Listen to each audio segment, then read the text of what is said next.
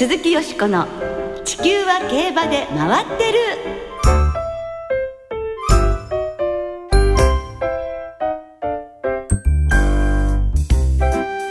皆様こんばんは鈴木よしこです。お元気でいらっしゃいますか？地球は競馬で回ってる。この番組では週末の重賞レースの展望や競馬界のさまざまな情報をたっぷりお届けしてまいります。今日も最後までよろしくお付き合いください。今日ご一緒してくださるのは小塚歩アナウンサーです。はい日本に戻ってまいりました。皆さんこんばんは小塚歩です。もうご無事のお帰り何よりです。お帰りただいまでございます。そしてね素晴らしい実況、はい、いやお勝利の瞬間。ね。ね二、はい、つも届けてくださって。いやいやいや本当に馬に感謝です、え。ー、いい時に行かしてもらいました。よかったですね。はいもうだって本当に日本のね絆オルフェーブルと大活躍ですもんね、はい、ご自身まあ初めてのねロンシャンだったわけですけれども、はい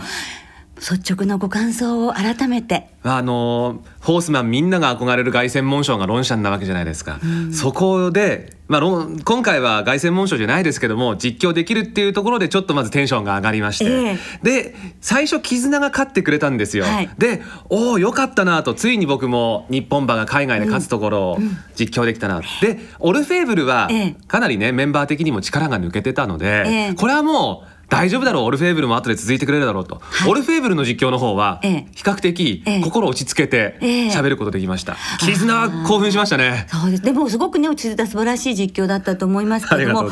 小塚さんが実況だったから最高の結果になったという噂もちょっと耳にしましたよ。いやいやいやいやもうこれはもう絆とオルフェーブルが頑張ったおかげですから。でもね日本からもね本当みんながねテレビの前そしてラジオの前でね、うん、みんなが応援していましたからね、はい、競馬場にも日本の競馬ファンンの方いらしてまして、ええ、でパドックで、うん、えー、表彰式をやるんですけどもパドックの最前列にたくさんの日本人の方、ええ、歓声上げられてましたね。盛り上がりましたよ。ね、うん、なんかもうねトップが見えてきたって感じですもんね。いやいやこれ本当に10月3日凱旋門賞楽しみになりましたよ。陣営の様子はいかがでしたか？あの絆佐々木正蔵調教師も、はい、それから、えー、オルフェーブル池江調教師も、ええ、あのまあ、浮かれることもなく非常にほっとしたっていう表情をね、レース後お二人方ともされてたのが印象的でしたね。ね、もちろんこの後が本番ですからね、そうですね。ここでねやっぱり気を緩めてはいけないっていうのもあると思いますけれども、ねはい、いやこんなとにかくまあ日本とねイギリスのダービー馬がね歯をねこうな削ってあの花さっていうのがびっくりでしたね。ですね、えー、一瞬ねああやられたかなと思ったんですけども、えー、あそこで勝ってるところが素晴らしい、はいイギリスの各社ブックメーカーはレース後即凱旋門賞のオルフェーブルを一番人気に絆も4番人気に評価を上げましたね。はい。そしてこの日同じ日にロンシャンではベルメイユ賞っていう牝馬の 2400m の G1 も行われたんですが、えー、ここで勝ったトレブが2番人気、うん、でこれベルメイユ賞も私実況したんですけども、はい、これはまた強いんですよ。4戦4勝で、ね。うん、しかも斤量がねそうなんですよ。牝馬がね有利なんですよね。そうですね、うん3番人気はキングジョージバーデンバーデン大賞の勝ち馬ノベリスト。強豪馬が集結する10月6日の凱旋門賞ですが日本馬もチャンス十分です。からね、はい、期待しましょうね。はいこの凱旋門賞もお聞きのラジオ日経で中継する予定ですので皆さん楽しみになさってください。鈴木よしこの地球は競馬で回ってる。この番組は JRA 日本中央競馬会の提供でお送りいたします。鈴木よしこの地球は競馬で回ってる。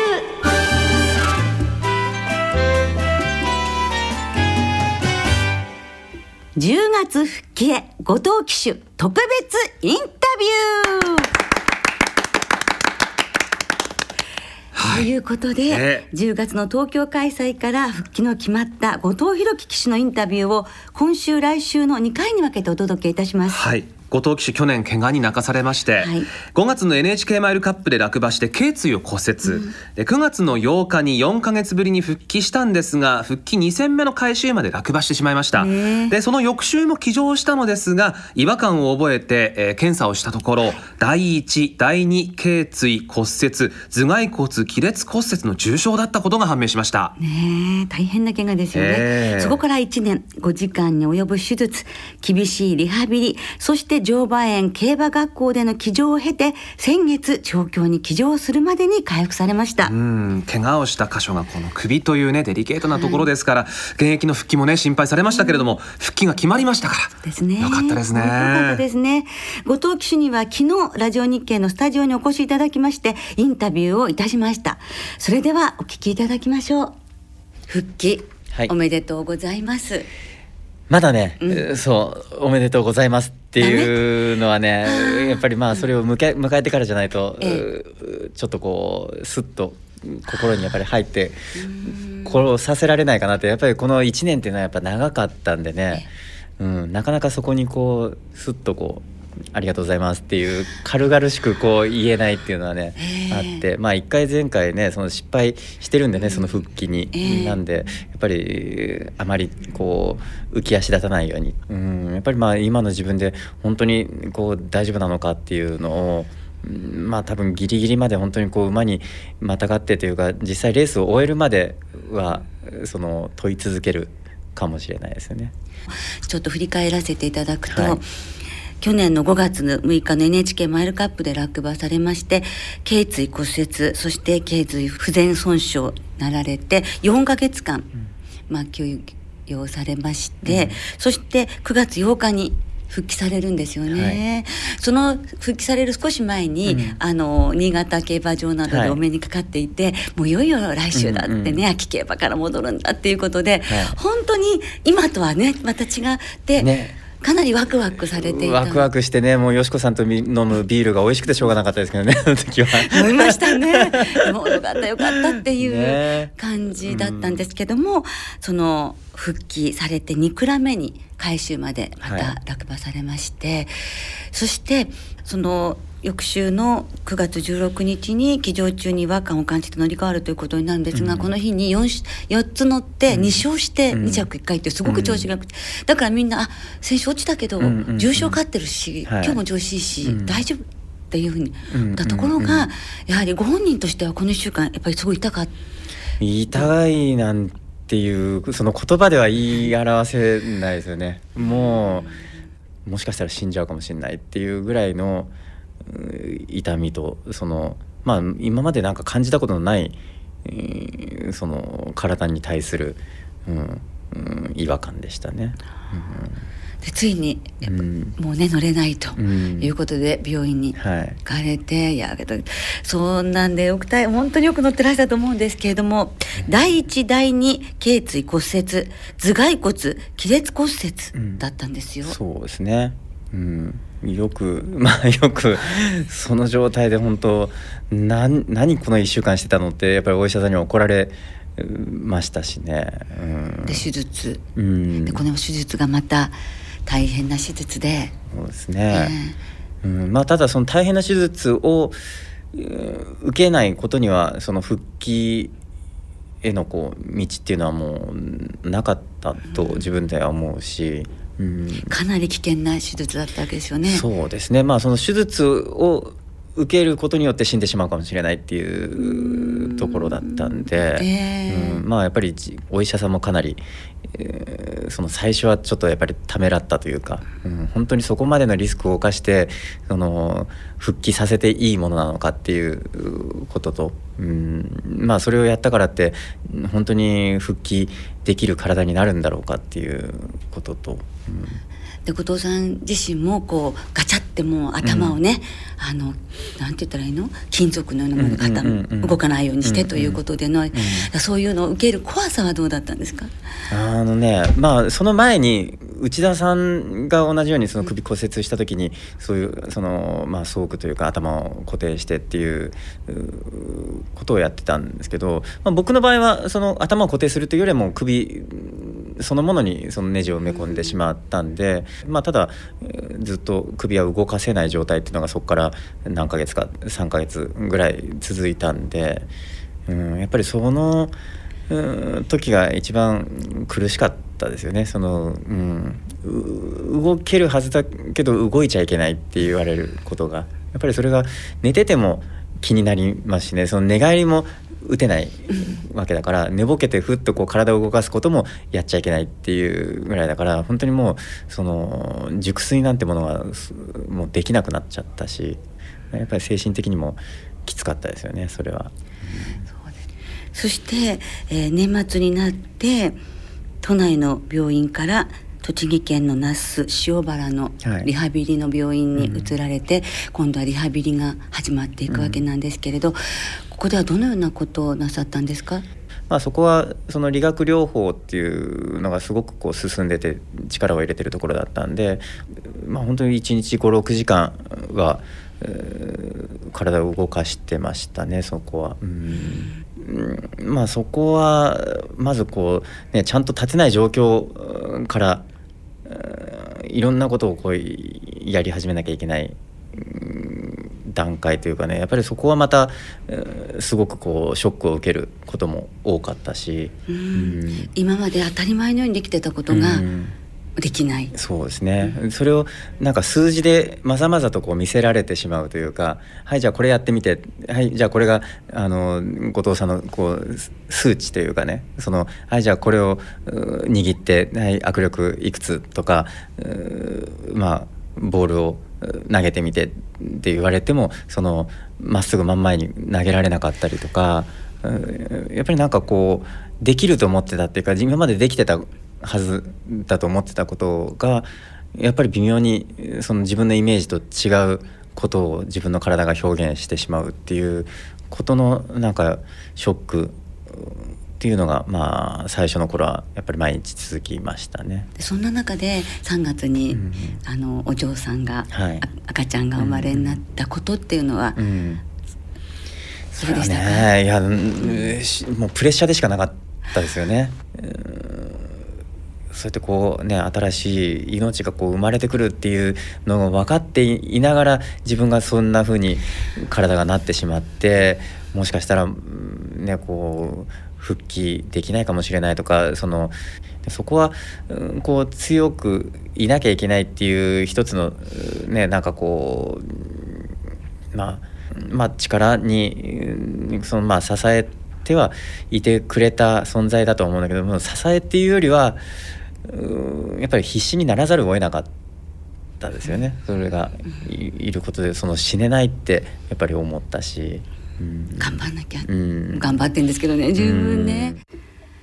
というお話です。ね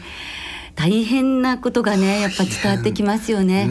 でこのここでまだ終わるわけではなくてこの先がまだ続くわけですけれども、えー、苦悩と戦いながらやっぱりどれだけの努力をされてこられたかって。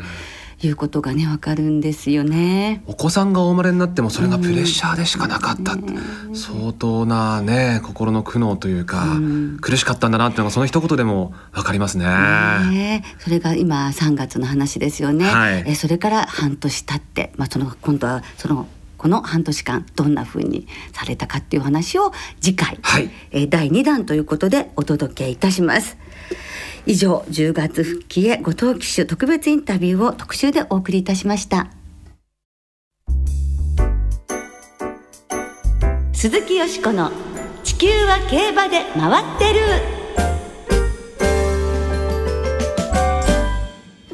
さてここからはあさって中山競馬場で行われるオールカマーのお話で盛り上がっていきましょう。はい。オールカマーは今年で59回目を迎えます。過去の勝ち馬見ますとツインターボが逃げ切ったりですとか、はい、あの田中角栄さんの持ち馬牧野ホープが勝ったりですとか、うん、あと近年ですと祭りだゴッホ3連覇などもありました、はい、多彩な面々が勝ち馬に顔を揃えてます、ね、そしてこのレースは中央競馬と地方競馬との交流が現在のように盛んになる以前、うん、真っ先に地方馬に門戸を開いたレースなんですよね、はい、1986年から1994年までの間地方競馬招待競争として実施されてましてジュサブローとジョージモナークの2頭の地方所属馬が勝利を挙げています。ガルダン走る将軍牧場サイレントコスモバルクもね上位に来る頑張りを見せていました。はい。さて、えー、そんなオールカマーなんですけれども、えー、よしこさんが最も思い出に残ってるオールカマはどれでしょう、はい、今ちょっとお話にも出たんですけれども、はい、1986年昭和61年、うん、ジュサブローの勝った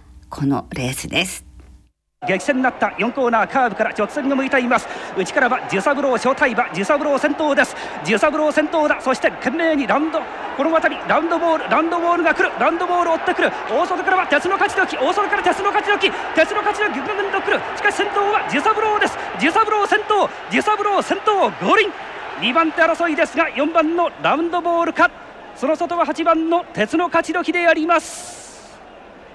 見事正体馬7番のジュサブローが制しました。第32回三景賞オールカマーであります。中根美京アナウンサーの実況でお届けいたしましたけれども、はい、まあ先ほどにちょっとお話があったように、ええ、全国地方競馬から6頭が選出されて地方競馬招待競争に衣替えした年なんですよね。この年からそうなん地方馬が出るようになった。招待競争となったわけなんですね、はい、でもこの年ちょっと笠間様が出られなくって地方から5頭で中央6頭で行われたんですが、ええ、7連勝中だった東海公園の寿三郎がもう横綱相撲で楽勝だったんです、え、名古屋所属だったんですけど、はい、もう本当に強くってで白い馬でね綺麗だったんですが、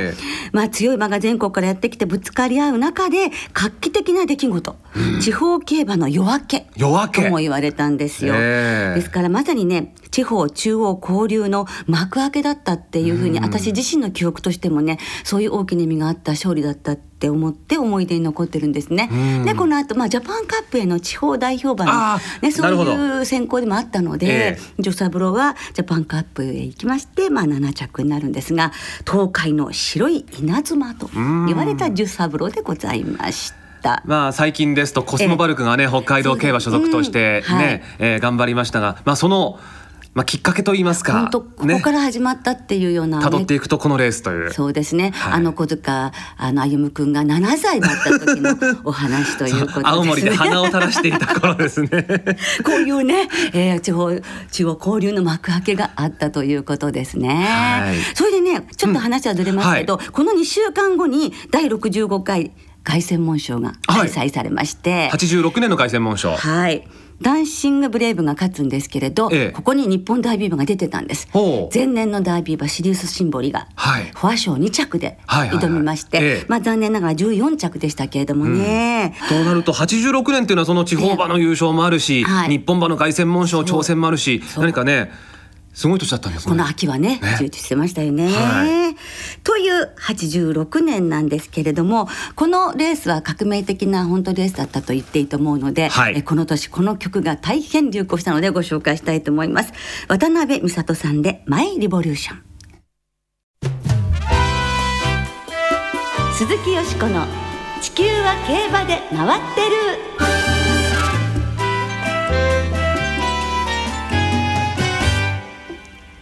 ここからは日曜日に行われる第59回オールカマーを展望していきます、はい、その前に先週のローズステークスちょっと振り返りましょうか、ええ、レースを制したのは一番人気内田博之騎手騎乗のデニムルビーでした、はい、出遅れて最高峰追走しまして、うん、早めのスパート。大外から一気に抜き去って快勝と、はい、まああの相手もね、うん、オークス・ジョイバ揃ってましたから、はい、本番秋華賞でも当然最有力となりますよね。そうですね。ただ秋華賞は京都の内回りですからね。ですね。同じ競馬は難しいかもしれないですし逆転を狙うライバルからも目が離せませんからね。はい、さてよしこさんの予想の方はいかがでしたでしょうか？また振り返っちゃうの？一応お願いします。オークス馬名称マンボに期待したんですが4着でしたね。馬券う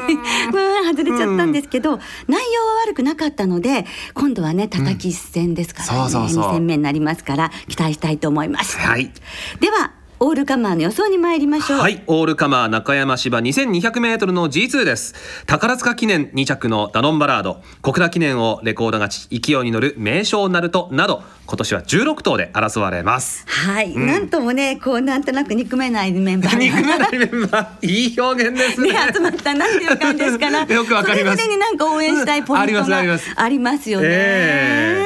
そこで、うん、あの一応データを見ると過去10年、はい。2004年以外12番人気のどちらかは連帯しているということなので、はい、このデータを信じ、はい、やはり格という点では9番のダノンバラードでしょうかということで素直にねうん。宝塚記念2着のしかもあのメンバーで2着ですから。そうなんですよね、まあええ戦ってきたメンバーもねここ間違いますし、はい。まあ、素直に9番ダノンバラードから行くことにします、うん。対抗は関東馬の大和ファルコン、え9番15番本線に生まれええ。あと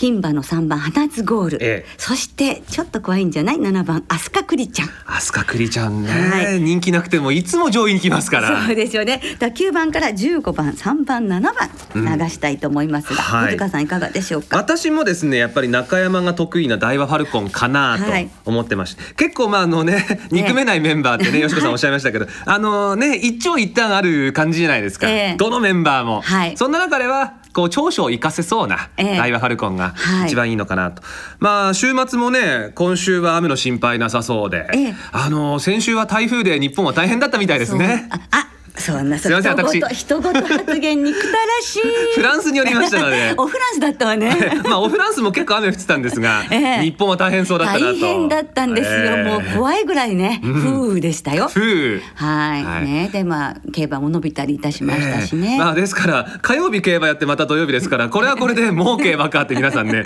思われるのかもしれません忙しい感じもね、ええ。えーしますけれどもね。ええ。はい。さあ、オールカマーを的中させて楽しい週末にいたしましょう。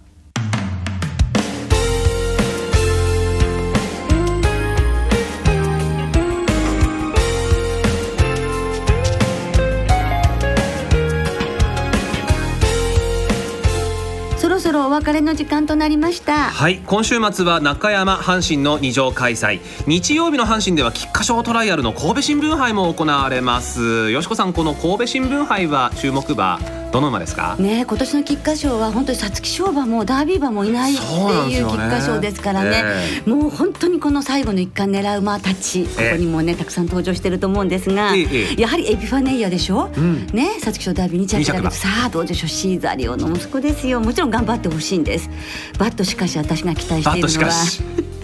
昼のドンカルロですよ。昼のドンカルロ。はい、夏上がり馬ですけれども、ええ。お父さんマンハッタンカフェ、うん。そして母父エルコンドルパサほうほう。今貢ぐ厩舎といえば。お言えば。言えばもう全てこの凱旋門賞に挑戦した